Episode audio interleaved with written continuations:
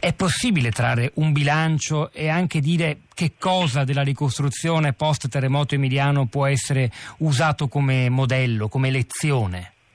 Ma è possibile trarre un bilancio perché la regione Emilia-Romagna stessa lo ha fatto eh, poche settimane fa ehm, in un report che racconta un po' i quattro anni della ricostruzione. Stiamo parlando di un cratere, quello sismico, eh, enorme, forse il più grande di tutti i terremoti avvenuti negli ultimi decenni in Italia. 57 comuni coinvolti, di cui 33 colpiti in maniera molto grave, come dicevi, su più regioni e ehm, per quanto il numero dei morti fortunatamente non fu altissimo, 28 morti, 350 feriti, colpì però l'anima produttiva eh, de, di una regione, di un paese, stiamo parlando di una, di un, di una zona che eh, conta il 2% di PIL nazionale.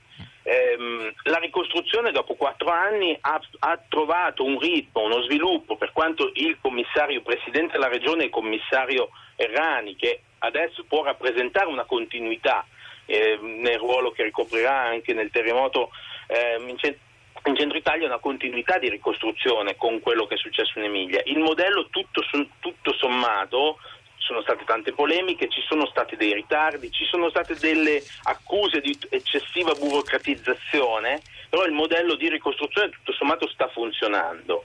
Eh, dopo quattro anni eh, sostanzialmente non sono state costruite delle new town, ma si è lavorati affinché i 19.000 sfollati potessero ritornare eh, in tempi abbastanza brevi nelle loro abitazioni private.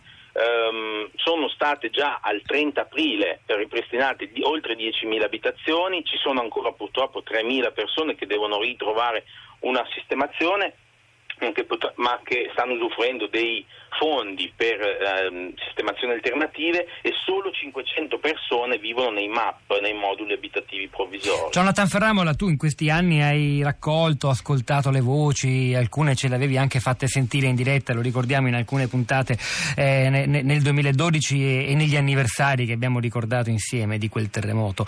E dal punto di vista della gente, del, del, trauma che è anche psicologico molto forte. Ricordo storie, per esempio, di come affrontare il trauma con i bambini, sì. che sono coloro che rischiano di conservare nella propria memoria il, le, ferite, le, ferite, peggiori e se non vengono aiutati subito nel modo giusto.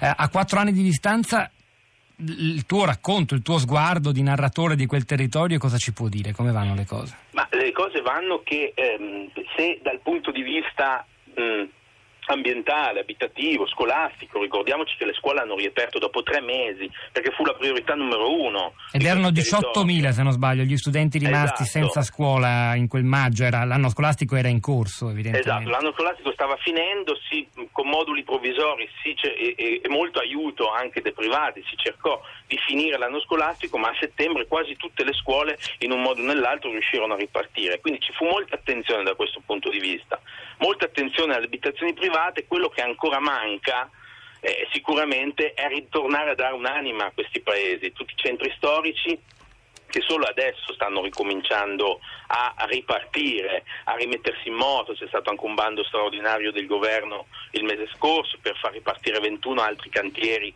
ehm, e alla ricostruzione di opere storiche e architettoniche di questi paesi. Sono paesi che vivono dei loro centri storici e lì si sviluppa l'anima anche sociale e culturale di questi centri. E quest'anima manca ancora, ci sembra di capire. manca ancora, per cui mm. la, la, il livello del tessuto produttivo si è rimesso in moto anche molto bene, il 90% dell'attività del biomedicale che è forse il, il fulcro no, economico di questa zona si è rimesso in moto alla grande, però quello che manca probabilmente ancora è ridare un'anima a questi paesi, portando molte di queste persone a aver scelto magari di vivere a Bologna, a Modena eh, o in altri luoghi, perché lì sta mancando qualcosa. Quali sono, Ferramola, i, i, comuni nei quali è più forte questa mancanza, dice, non tanto di attività economica e produttiva che ha ripreso a funzionare, ma appunto di, di anima, di spirito comunitario, di tessuto sociale? Quelli più...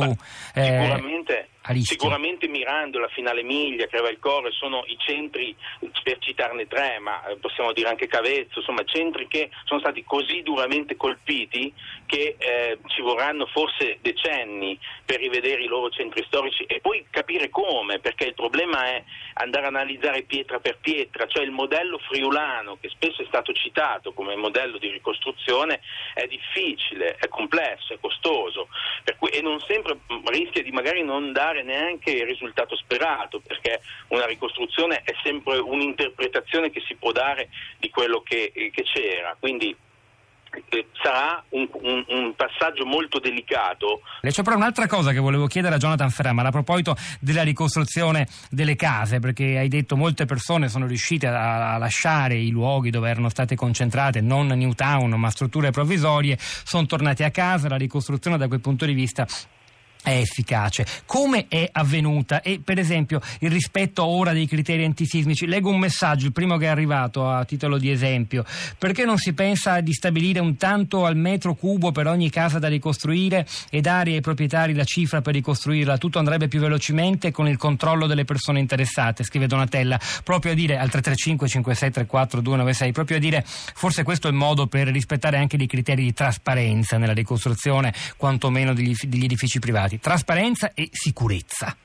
Eh Com'è andata lì? So, andata che da un, da un, lato si è cercato di lavorare molto sulla questione dell'attenzione ehm, alle infiltrazioni mafiose, ad esempio, che era un problema molto grosso e molto concreto che si poteva mettere in moto. È stata creata una white list per, per quanto riguarda le aziende che potevano operare sul territorio mh, dalla, dalla, prefettura di Modena, 200, 200, 2300 aziende si sono iscritte a questa white list e questo punto di vista, quindi la trasparenza dell'utilizzo dei fondi è andata abbastanza bene. Per quanto riguarda eh, le, norme, le norme antisismiche, ricorderete le polemiche sui capannoni costruiti non centri storici ma capannoni costruiti nelle epoche recenti che crollarono eh, nella notte del 20, del 20, di maggio provocando parte dei morti insomma, consistenti, gente che lavorava e, e che, che, cadde sotto il proprio capannone. Questi sono stati ricostruiti seguendo le norme antisismiche e su questo eh, c'è, stata, c'è, stata, molta attenzione da parte dei, del commissario, eh, al punto che loro, mh, la regione Emilia-Romagna, nella, nella voce della, della, sua assessora Palmacosti, lamenta una, una mancanza in questo momento, per tutti questi quattro anni, di una legislazione nazionale, perché per quanto nel 2012 fu fatta una legge per riformare la protezione civile, però quello che mancava e che manca tuttora sostanzialmente, speriamo che sulla questione del centro Italia venga un po' normata, è tutti i passaggi successivi della ricostruzione, quindi non solo la gestione dell'emergenza nell'immediato, ma come gestire fondi, ricostruzioni, trasparenza e antisismicità negli anni a venire, perché stiamo parlando comunque di di, di, prospettive di 10-15 anni eh, di ricostruzione. Questo ancora tuttora manca e grossa parte della burocratizzazione, del tempo che è stato perso, è stato anche utilizzato per doversi dare, doversi attribuire una, una logica e una sequenza di, eh, di intervento che al momento mancava.